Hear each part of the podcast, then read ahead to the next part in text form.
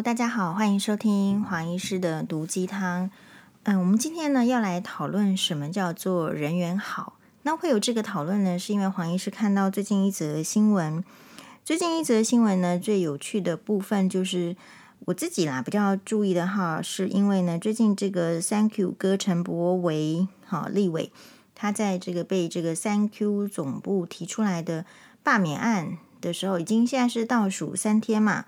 好，所以就是各方的人马，就是有支持罢免的跟反罢免的，反对罢免的，所以就各自做出了一些努力。好，那反对罢免的这个陈柏惟呢，嗯，我看起来好像就是提出一些事实啦，然后找一些这个民进党的人帮忙站虾啦，然后在那边像苦行僧的这个行走。好，其实也是比较是传统的路线。比较事实的部分就是说，诶，虽然就是上任好像是一年左右的时间，但是已经帮乡里解决了两千三百件的这个服务。好，这个我觉得还蛮蛮伟大的，蛮蛮有呃蛮有实践力的。我想如果是我的话，可能没办法完成这么多件吧。好，所以真的是也蛮看到这个 件数，我也觉得哦，还蛮厉害的。那另外一方面呢，这个赞成罢免的人就是会提出很多这个各种的，好像关于陈柏惟的人品的质疑啊，然后说他这个做的是不好，因为好像没有办法提出在立法院到底有多不好。立法院我觉得可能大家比较有印象的，仅仅只是最近一次陈柏惟立委因为他的。呃，质询国防部长要求要用这个闽南语通译这样的事情是有比较争议，不过这个我们已经讨论过了，黄医师已经有表示我的立场。比较特别的就是这个这个选战呢，我不晓得是不是因为是这个呃这种罢免案，我不晓得，因为主要是国民党主导的嘛，对不对？我们有点不太知道是不是因为朱立伦主席上。上台之后呢，他的整个路线呢就有点走这个回头路了，所以你看到这个国会呢，就再再次的出现，呃，立委在那边抗议啦，哈，这个阻碍议事程序的进行，然后呢，呃，这个罢免的时候，你会再看到、再听到，呃，很多人在提出一些，比如说类似像抹黑，如果不是事实，当然就是抹黑啊，那的这种类似的这个传言，我。最在意的就是我之前说，看到一些事情，就会你你会听了，你会觉得蛮蛮啼笑皆非的。好，如果这些事情呃当初就是是很重要的事情，为什么在选举的时候不爆出来呢？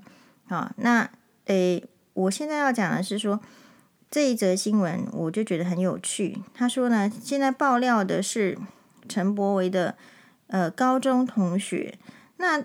呃，陈柏惟的高中同学到底去那个 YouTube 上面就是 call in 进去呢？是说什么？是说这个在那个公公开的场合说陈柏维呢说谎成性，爱呛人。那呃还有还有什么？可是后来呢？他就又透过这个网网，就是陈柏惟马上就说这个是他的高中同学啦。好，可是他自己当年哦，其实觉得这位同学蛮常被人欺负的，自己倒是陈陈柏惟立委说自己倒是蛮照顾这位同学，不知道他为什么要这样说。好，不过呢，这个出来爆料的高中同学刘先生也透过三 Q 总部发表声明说，指自己当年并没有被霸凌的状况。也没有被陈柏维照顾过，那还说呢，就是很多一些他的这个人呢、不知道怎么样打电话给他的父母，问他说，为什么你的儿子被可以插插政治？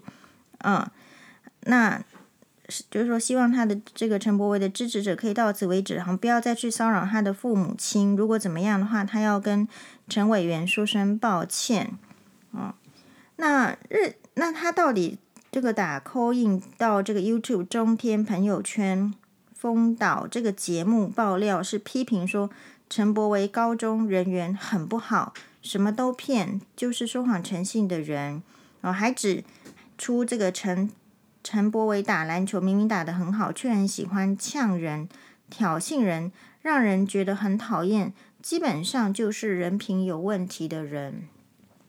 首先呢，黄医师会这个提出一些问题哈。黄医师最近是没有看政什么政论节目，也没有看什么节目，大概就只有看新闻哇哇跟这个追剧好，所以我的言论应该不会受到政论节目的影响。我会从我的角度来看这件事情。这件事情其实大家是要这个很很有心关注的。比如说看到这个新闻的时候，我马上跟高雄大局为重女士说：“哎呦，这个如果黄医师将来有一天出来选立委的话，一定我们班某某某同学一定会去打电话 call in，然后说黄医师怎样怎样不好。”大家知道高雄大局为重女士怎么说吗？高雄大局为重女士说：“如果是他的话。”他也要马上打电话去 call in 说，那个来爆料爆黑料的男同学还送还欠他多少钱？还欠他几千块，他也赶快去追讨。所以，那我们这个是我们这个是大学同学，哈，黄医师跟高雄大局为重女士是大局同，而、呃、是大学同学。那呃，所以大家可以这边有很多很好的讨论点，是你跟你的同学之间有多少的回忆。你们一个班有多少同学？像如果是陈柏维这样子年纪的人，哈，我不知道他到底几岁，我没有去 Google 他，我猜测是就是 around 四十岁，并不是像现代的小朋友一个班可能呃至多二三十个。我想在当年，也许三十几、四十岁左右这样的年纪的年代，一个班级不论是在国小、国中、高中。哦，甚至大学，其实基本上应该是四五十人起跳的班级。那所以你到底会对你的同班同学呢？剩下现在残余多少印象？还真的我这同学啦，二十年没有相见啦。那所以这是什么意思？二十年没有看到这个同学，然后。呃，陈柏文立伟表示说，他没有二十年没有看到这个同学了，所以对于他这样说，他其实也好像有点这个不明就里。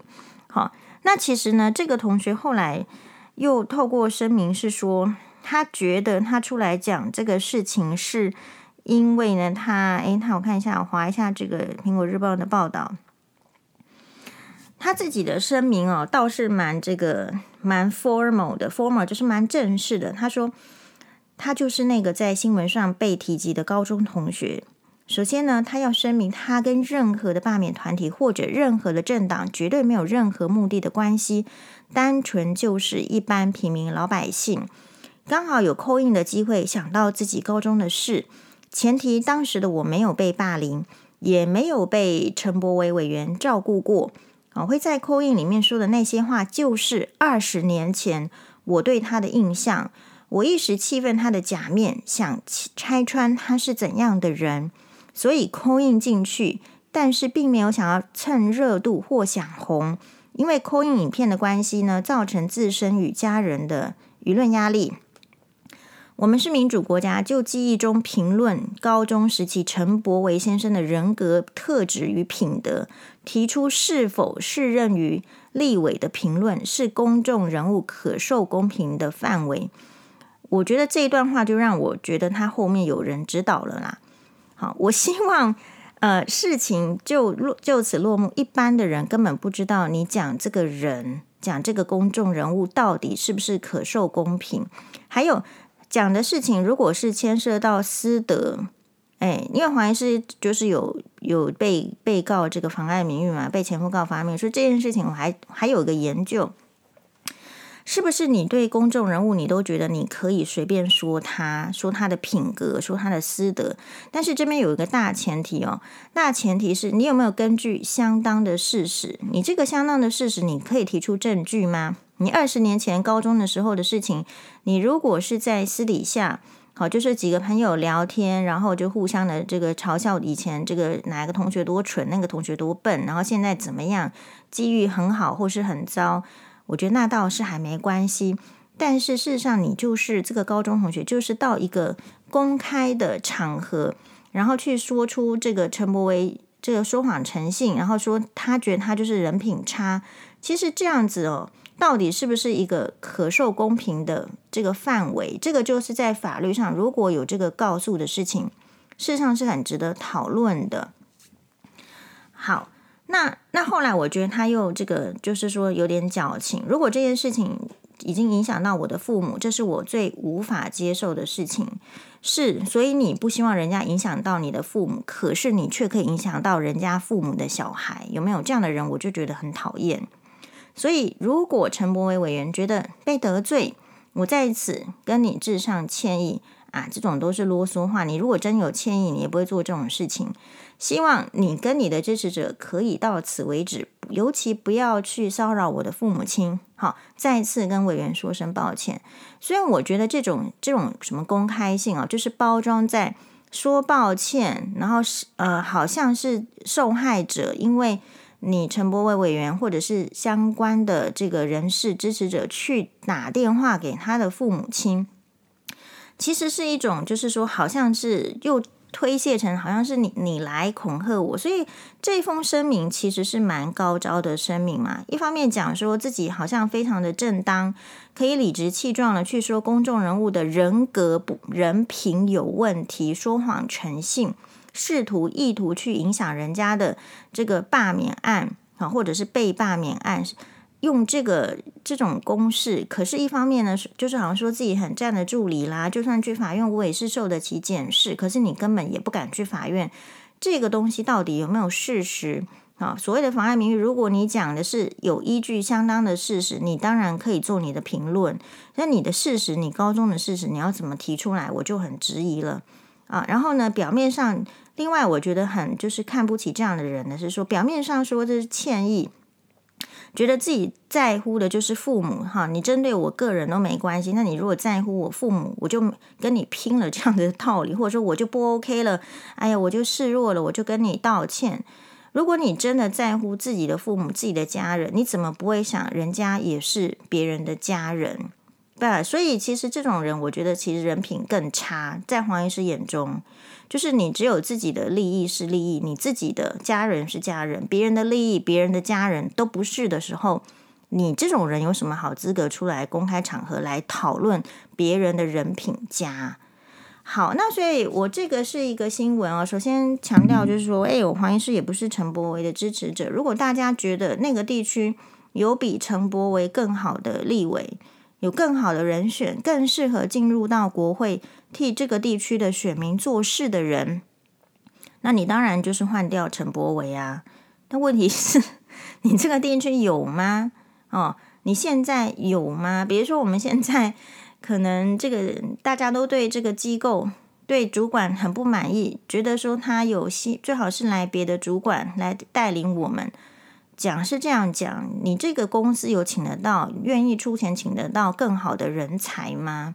所以我觉得大概是这个观念哈，关于这个罢免或者是不被罢免，其实前提就是说你觉得这个人不好，那你准备提出来的下一个人选有没有比较好？如果有，你当然就去罢免；如果没有，那你其实是搬砖头砸自己的脚嘛。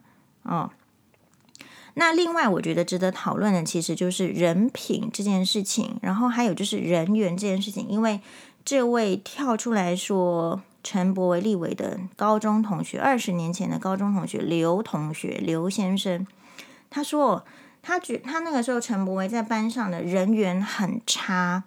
我们先问听众一个问题哦，什么叫做人缘？你觉得一个人要怎么样人缘就会变好？黄医师的看法是这样，就是说人缘哦的意思就是别人对你的一种感受。所以，如果别人对你的感受好，觉得你是好人，那你的人缘就是大家会说哦，他的人缘好。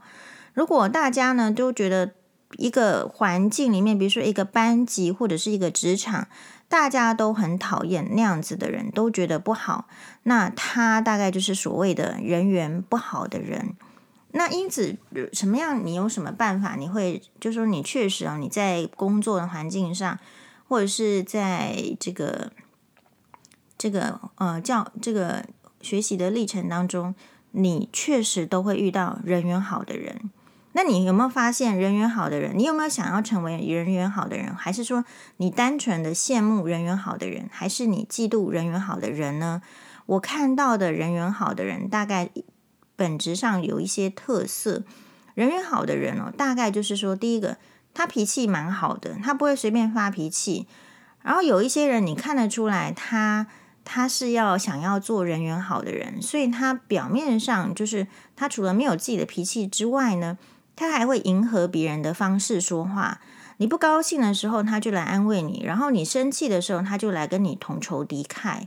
而这样的人就会就是好像是站在呃别人的立场的人，可以站在别人立场一起出声，一起一起欢笑，一起哭泣，好像陪伴的这种角色的这种人，他人缘会好。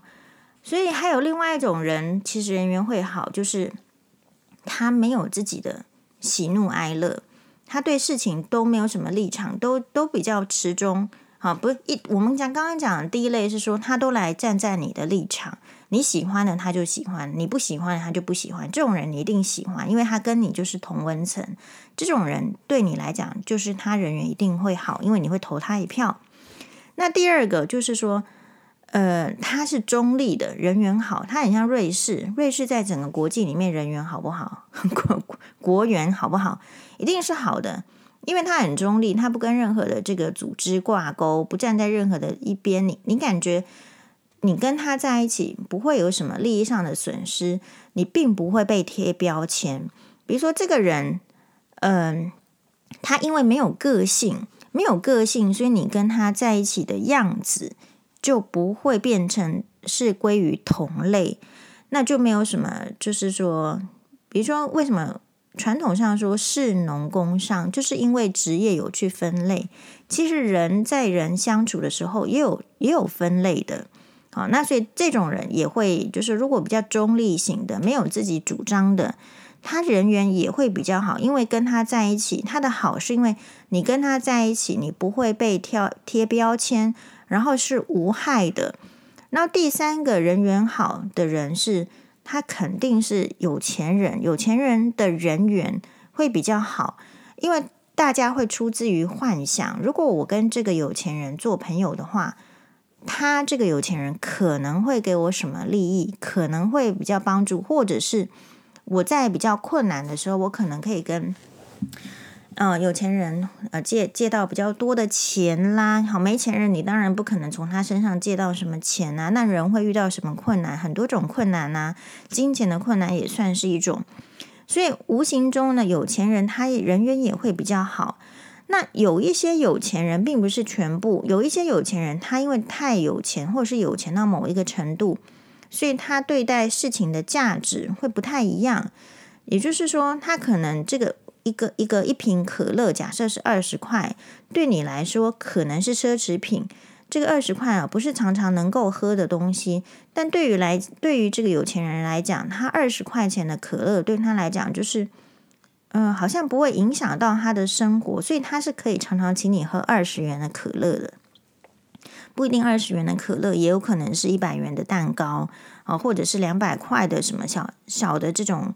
呃，东西，然后所以在班上，如果有钱的人，或者是在职场上比较没有经济压力的人，他确实可以来说，哦，这个下午茶我来请客，我来帮助大家，就是或者说，哎呦，随便就找了一个由头，就是一个理由，然后庆祝某个人生日，我们大家来买一个蛋糕给他。你会发现这种人，他也会非常有人缘，因为他有多余的时间跟。金钱，他可以来做这种让大家会愉快的事情，那他的人缘就会好。那另外呢，还有什么人的人缘会好？就是老师喜欢，如果是在学校的话，老师喜欢的人人缘也会比较好。那个这个是有点间接性的，间接性的意思是说，因为就好像你为什么会去巴结这个皇太子呢？那是因为你觉得皇太子以后会做。皇帝嘛，你为什么会去喜欢或者是巴结老师喜欢的同学呢？因为在懵懂无知的学生时代，你会以为老师喜欢的人，还有就是可能老师比较会赞美的人，或者是班上成绩好一点的人，他将来是比较有机会成功的人。就是大家在不同的年代看待事情是不太一样的，因为你在年轻的时候呢，你对自己。的将来是怎么样？是抱持一种幻想，是梦幻的，是没有把握的。所以，如果你看到一个哦，他将来可能会是很好哦，他在这个社会上可能很好，你就不自主的会想要跟他做朋友，或者是不自主的在心里，就是在你的这种心理的态度上，会站在跟他同一边。其实这种哦，只是那你不会去站在那个班上的那种弱势的、没有钱的、看起来阿呆的人的那一边。这个就是人性哦，无形中的这个攀岩附势，即便是在很小的时候就显露出来，只是没有人会去那个时候会想说啊，我这样叫做攀岩附势，或者是说，哎，原来这么小的小朋友也会有那种类似。攀岩附势，好攀附权贵啦，或怎么样的一些心理，就好像有人为什么喜欢把这个小朋友送到私立学校里面去，是一样的道理，有点类似哦。表面上送到私立学校，你可以说是因为公立系统烂呐、你不信信任公立系统啦，或者是呃公私立学校的这个家庭能够送进去的话，一定都有一定的经济水准以上啊。我可能比较不容易遇到。真的非常呃低社经阶层的家庭的小孩，所以比较不容易变坏啊。因为大家传统上你会认为低社经家庭背景的小孩就是很容易变坏啊。那你所以你就把小孩子送去，但其实另外也有一种这种想法，其实就是建立小孩子的社交圈，从学校开始，你进入到私立的学校、贵族学校，你认识的同学。可能就是比较有经济能力的第二代、第三代。那你如果跟他相处，你跟他认识，如果结成好朋友，也许你的将来会有不同的获利，也不一定。所以每一个人哦，在看待这个人缘这件事情的时候，呃，就就是会有一些这个很特定的想法。所以这边很值得讨论的是。当有，我是觉得一个高中同学跳出来说别人人缘不好这件事情，说陈柏惟委员人缘不好这件事情，倒不是说我们要支持或反对陈柏惟，而是说他这件事情就是很值得讨论的。你不觉得我们的社会就是利用你人缘好与不好来钳制你，然后来控制你吗？你有没有追求人缘好，或是你有没有追求你觉得人缘不好的时候，你就会很痛苦呢？其实这个就是社会的群体压力，所以当这个小小孩子从小在这个教育环境，或者是说到这个社会，在工作环境，或者是你结婚之后，你有遇到这些妯娌，其实你会在就是会发现，在一个小团体里面，人缘好与不好会决决定你的呃舒适度，因为人人缘好的意思就是你进去大家都欢迎你。可是其实他是付出很多的，比如说你可能要压抑自己真正内心的喜欢，你不会真的说出你喜欢的还是你不喜欢的，这样子长久对身体没有压力吗？没有造成心理的问题吗？其实会很多嘛，到中年之后，到老年之后就会产生问题。年轻的时候会会洗脑自己，或是被别人洗脑，会觉得这个都没关系。啊，我还是要就是认同，因为特别有个青少年时期叫做同才的认同，它非常的重要。呃，信心的建立、自信心的建立跟同才的认同也很有关系，所以大家不知不觉的会在同才认同这个部分呢、啊、去做出努力。好，那所以如果一个人他要再去追求这个同才认同，或者是说在一个呃求学的环境里面追求人缘好。呃，事实上会牺牲蛮多的。比如说，第一个牺牲自己的喜好，比如说，那第二个就是说，还要牺牲什么？牺牲你，比如说，但你你其实不想去那个游乐园，可是同学们都说要去，因为你就不想去，你想去故宫博物院，或者是你想要去爬山。这个时候，你如果说出来，你就会让大家觉得你跟人家很不一样。你觉得这种人跟大家想去的地方都不一样的人，人缘会好吗？其实不太可能，因为大家所谓的人缘好，就是一起能够去某个地方玩乐，然后呢，哇，一起一起看星星啦，一起一起去什么看电影啦，一起去一起去某个餐厅，然后一起去自吃自助 buffet，然后吃的很开心。大部分。普世价值的人缘好是那一种人，所以如果你的普世价值的人缘好是这种人，我不觉得他在政治上或者是在后来未来的人生上真的能够有什么成就，会有什么意义。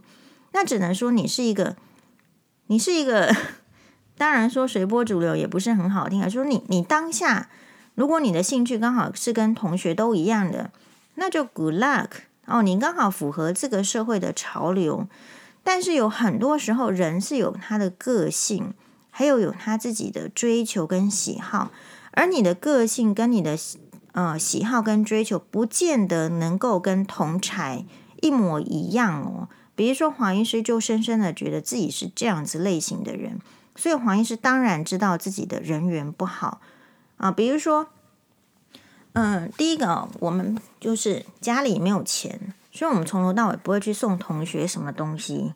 好，生日不可能送送什么蛋糕啊，什么现在小朋友好像说，因为是大家的经济都很好了，所以好像生日的时候都还要送什么同学什么东西。在我们那个年代没有这个事情啊。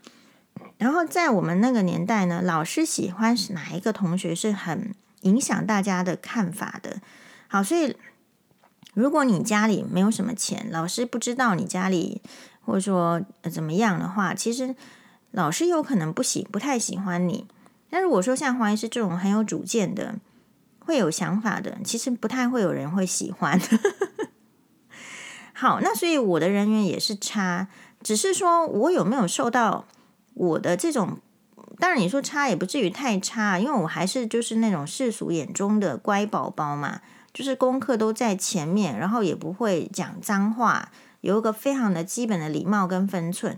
但是你可以明显的感觉到，我没有要跟你一样的样子，好，因为我自己的价值观，还有我想要成为怎么样的人，或者是说我想要努力的方向是很明确的。比如说，我可能国小的时候，我觉得我想要做老师，或者是做主播也不错。国中的时候，觉得做主播或者是做医生是不错的。慢慢的去去观察自己想要走哪一个路线，然后想要决定想要走哪个路线之后，那个努力非常的辛苦嘛，所以我没有办法去在乎别人的。眼光，或是在乎别人的需求，我觉得你希望我跟你聊天，所以人缘比较好。可是我就没有那个时间跟你聊天呢、啊。好，所以我觉得一个高中同学来讲，二十年前然后打球的时候怎么样的事情，我觉得让我觉得非常可笑。这个跟女生站出来讲说，那个那个二十年前那个女生没有跟我一起去上厕所，然后没有跟我一起玩娃洋娃娃，没有跟我一起讨论哪一个男生比较帅，这件事情。就可以决定说我的人缘是差的吗？没有，我只是没有没有符合你的喜好。是这个同学，这个高中同学，他可以出来说陈柏维人缘差，那是因为他认为陈柏维的人缘是差的，没有符合到这个高中同学的喜好，就叫做人缘差。他的定义就是如此的狭隘。那当然，陈柏惟在这个回应上，好，所以呃，黄医师的回应就会跟这每一个人的回应会各自会有点不同。陈柏惟的回应就说：“诶，我记得当年他还蛮蛮受大家的欺负，而我还是那个比较挺他的，怎么他今天会出来这样说我呢？”好，所以每一个人就说：“你看，你今天你觉得你有帮助他，事实上他还觉得没有被帮助。”但是我会站在一个想法，就是说。嗯、如果那当然，这个高中同学后来是说他没有被霸凌啊，完全没有这个事情，那我就觉得很恭喜他，因为如果如果是有被霸凌的情形，他今天觉得没有，那表示他克服了那些以前的霸凌不算什么，人家看他是被霸凌的不算什么，我觉得这个高中同学也很棒。好，那那那问题问题就来了，就是说，呃，所以一个人站出来说他人缘差。呃，他在工作环境，大家不喜欢他，你你觉得有什么特别的的意义吗？有时候我觉得只是运气好一点，这个人喜欢你，然后喜欢你的人多一点。运气不好的时候呢，就这个人，你你跟你班上的同学都不合嘛，他也不喜欢你。但是我就问你，跟你班上的同学会有一样的目标跟一样的喜好吗？像黄医师很特别的，就是。我国中的时候，我就知道我喜欢邓丽君，哇！因为就发，因为我就是在国中的时候发现邓丽君，然后我本来小学的时候也听小虎队呀，但是国中的时候听到邓丽君之后，我就发现说，这样子才叫做是歌唱家，才叫做是就是唱的可以感动人心。当然，对那个年代的我们来讲，邓丽君的那个时候的歌词是六七七零年代的歌词，八零年代的歌词。可是我们那个时候已经是几零年代的人，根本没有人在听邓丽君，哪有一个同学在听邓丽君？大家都嘛是在听刘德华、张学友，好，然后黄医师还勉强听个小虎队。好，那那这样子的话，意思是什么？我会不好意思跟人家讲说我喜欢邓丽君吗？没有啊。你问我我喜欢谁，我就告诉你我喜欢邓丽君呐。好，那音乐老师说要考唱歌，没，因为一定要有个分数出去啊，音乐课要有个分数出去啊。那大家就是唱，呃，考唱歌就说你你就唱你喜欢的歌啊。哎，好啊，那我就去唱一首这个《小城故事》，因为这邓丽君呢很多歌都太难唱了，不容易唱好，所以我就去唱《小城故事》。然后唱的时候，我就觉得。老师的老师是个女老师，女的音乐老师。然后那个时候的年纪可能是在三四三四十岁，然后我就突然发现老师的这个眼神好像不知道飘向什么地方啊，然后就怎么样。但是后来大家知道我我那唱那首歌音乐课那首歌，我好像是得到几分吗？我就得到一百分。啊，一百分。那其他同学一定是唱什么《忘情水》之类的。好，黄医师唱《小城故事》，我也不会有太大的心理压力，说我今天唱这首歌，老师会不会听得懂啊？然后别的同学会不会觉得我怎么唱这么老的歌啊？其实没有啊，因为我觉得这首歌很好听，然后我可以唱，我就唱了。那得到一百分之后呢，其他的同学就很好奇啊，因为别人没有得到一百分啊，就纷纷的跑来问我说。哎，你唱什么歌一百分？然后我就唱，我唱邓丽君的《小城故事》啊。所以人缘这件事情啊，我我自己是觉得很奥妙的。然后黄医师自己在觉得说，我在求学历程中，我不是那种大家都觉得我是好，或者是大家都看到我的我的好的人，但是我不会因此就觉得说我是不好的人。我觉得这个概念很重要。那为什么别人没办法看到你的好？有可能是。呃，他们在意的好的点不是我在意的，比如说他们要在意要打屁，要说乐色话，这个话我是不说的，我没有那个时间嘛。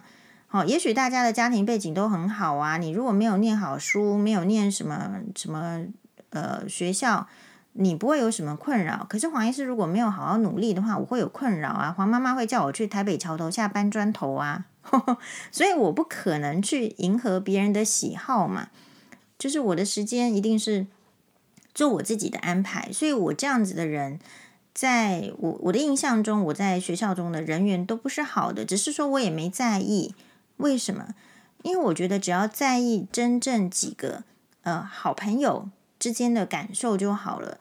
我觉得人生好短哦，你你觉得四十个人觉得你好，跟这个几个知心朋友觉得你好，或者是觉得你不好的时候。给你相对应的建议，然后直直接的说话，你觉得哪一个有用？对人生来讲，像黄医师一直觉得高雄大局为重女士对黄医师的人生呢，其实相当的有帮助。好，比如说我们在大学的时候失恋的时候，大家应该都有看过那一集吧？我看点阅率已经四十五万了，吓死黄医师。好，就是说交往这个七年呐、啊，然后就是呃，去娶别人呐、所以王医师就想要去什么跳跳河之类的。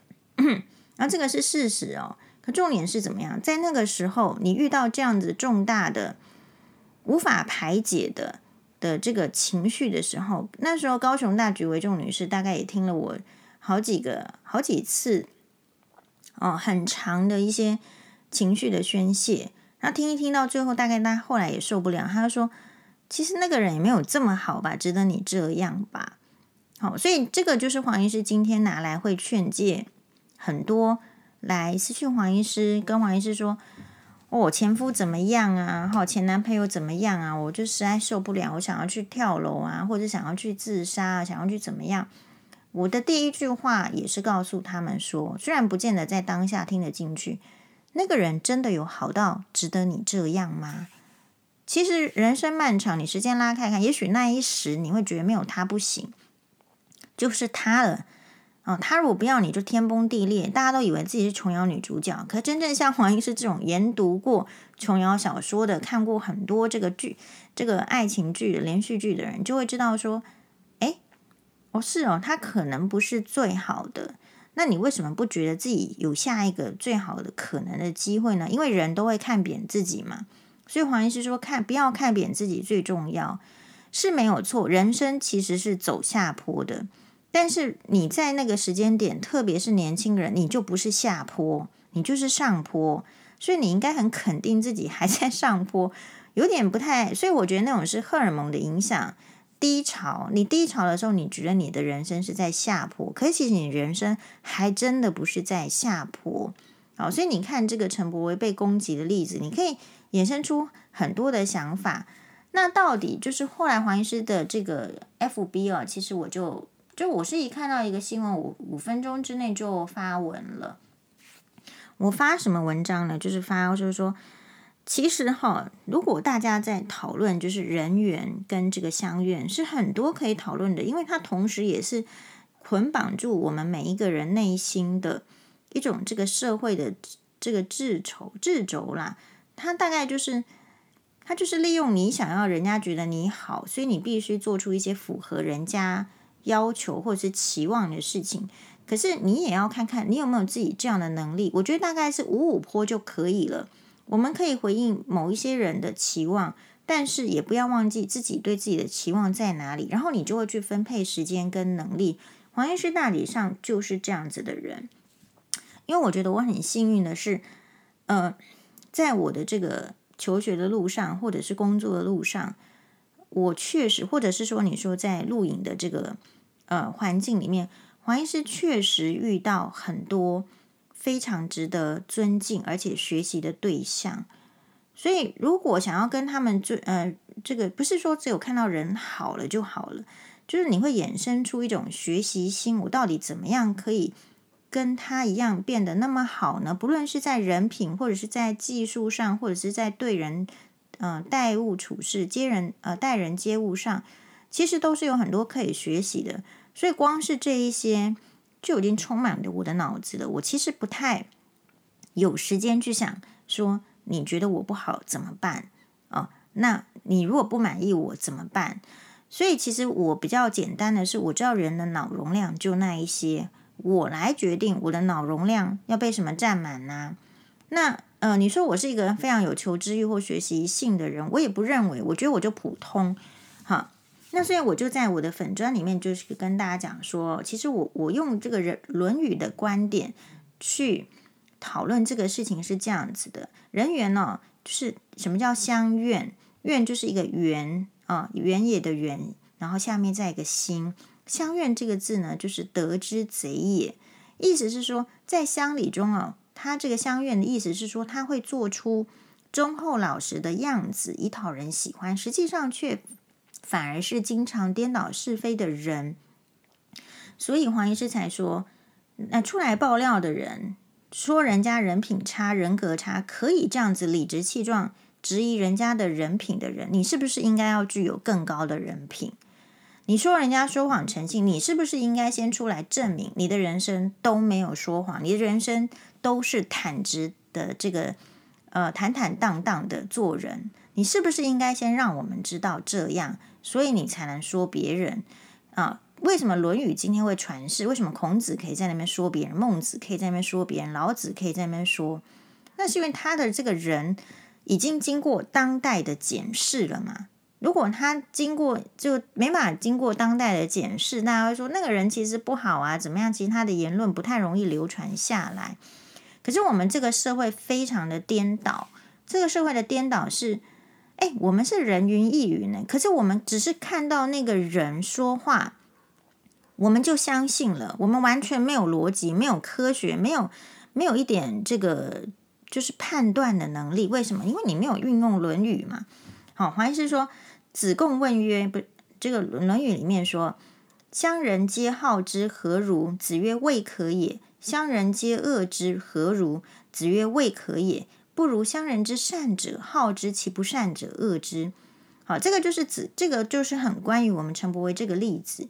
子贡问说：“一乡的人都敬重他，这个人怎么样啊？”子贡说：“孔子说还不能说是他是个好人哦。”子贡再问：“如果一乡的人都讨厌他，那他这个人怎么样啊？”孔子说：“那还不能认为他是个坏人，倒不如一乡的好人都敬重他，一乡的坏人都厌恶他，这样子才可以认为他是好人。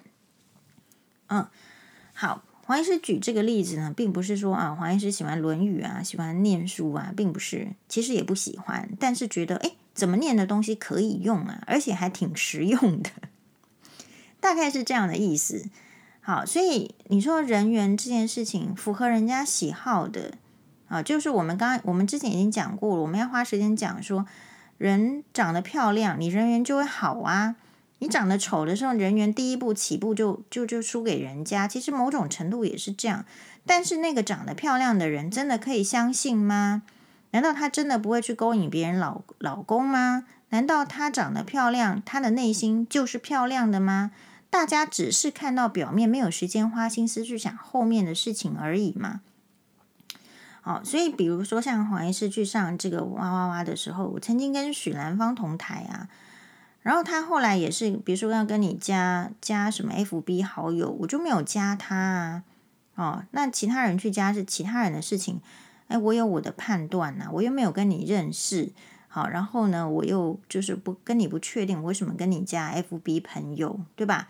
就是每一个人对那个朋友的选择，还有对人品的要求，其实是不一样的，嗯、不一样的。然后最后再归结，就是说，所以现在的人呢，就是没有没有什么新的看展望未来的能力，没有办法判断这个人。他的将来能够怎么样？好像只有算命师在讲人家将来怎么样。一般的人好像已经没有那个慧眼识英雄的能力了，因为大家都被包装了嘛，对不对？你你你看到太多的假新闻，你看这个网红好像很红，结果发现他其实是一个犯罪的人渣，对吧？其实因为人被这些科技、被这些呃很刻意强调的包装。被搞迷糊了，所以你不会看人了。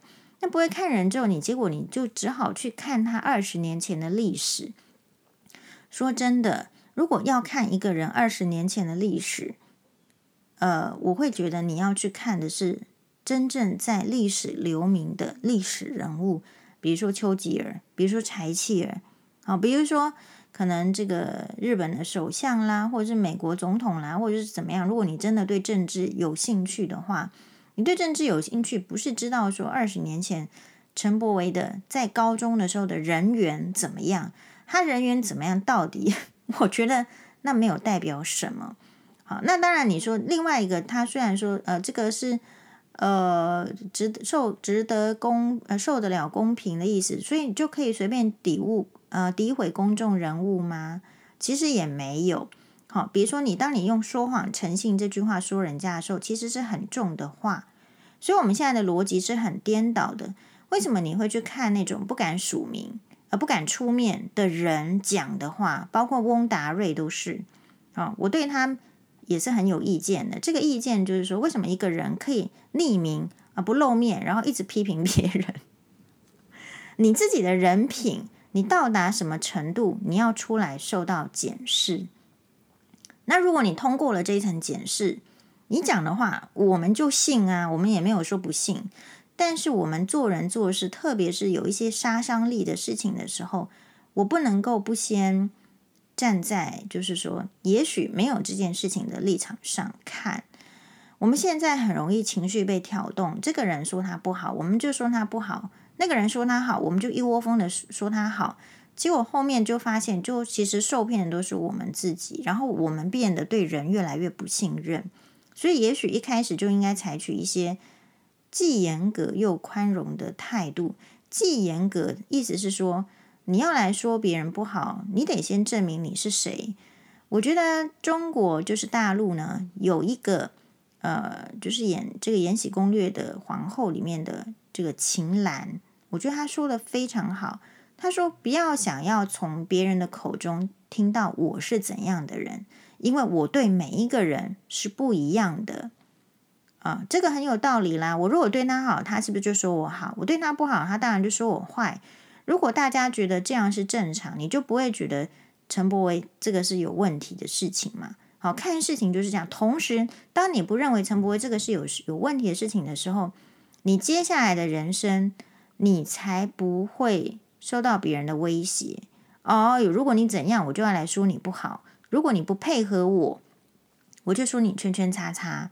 好，其实人生为什么黄医师会让人家觉得 觉得说好像比较有勇气？就是你要诋毁我，你去诋毁看看呢、啊？哦，是吧？如果我会因为别人的一句话，然后我就陷入到万劫不复的深渊，那我这个人也太逊了吧？或者是说我是不是就有其他应该要培养的能力，我忽略了，我没有注意到，应该是这样的态度啊、所以另外一个重点就是，人就不是十全十美的，可是大家很习惯或是不自觉的要求别人要十全十美。No，不如来要求自己啊、要求自己，你会觉得说，哦，这个真的很累。算了，我们还是不要要求这么多，那你的人生就会放松。但反过来说，要求别人很轻松嘛，因为话只要讲话就好啦，也不用做事。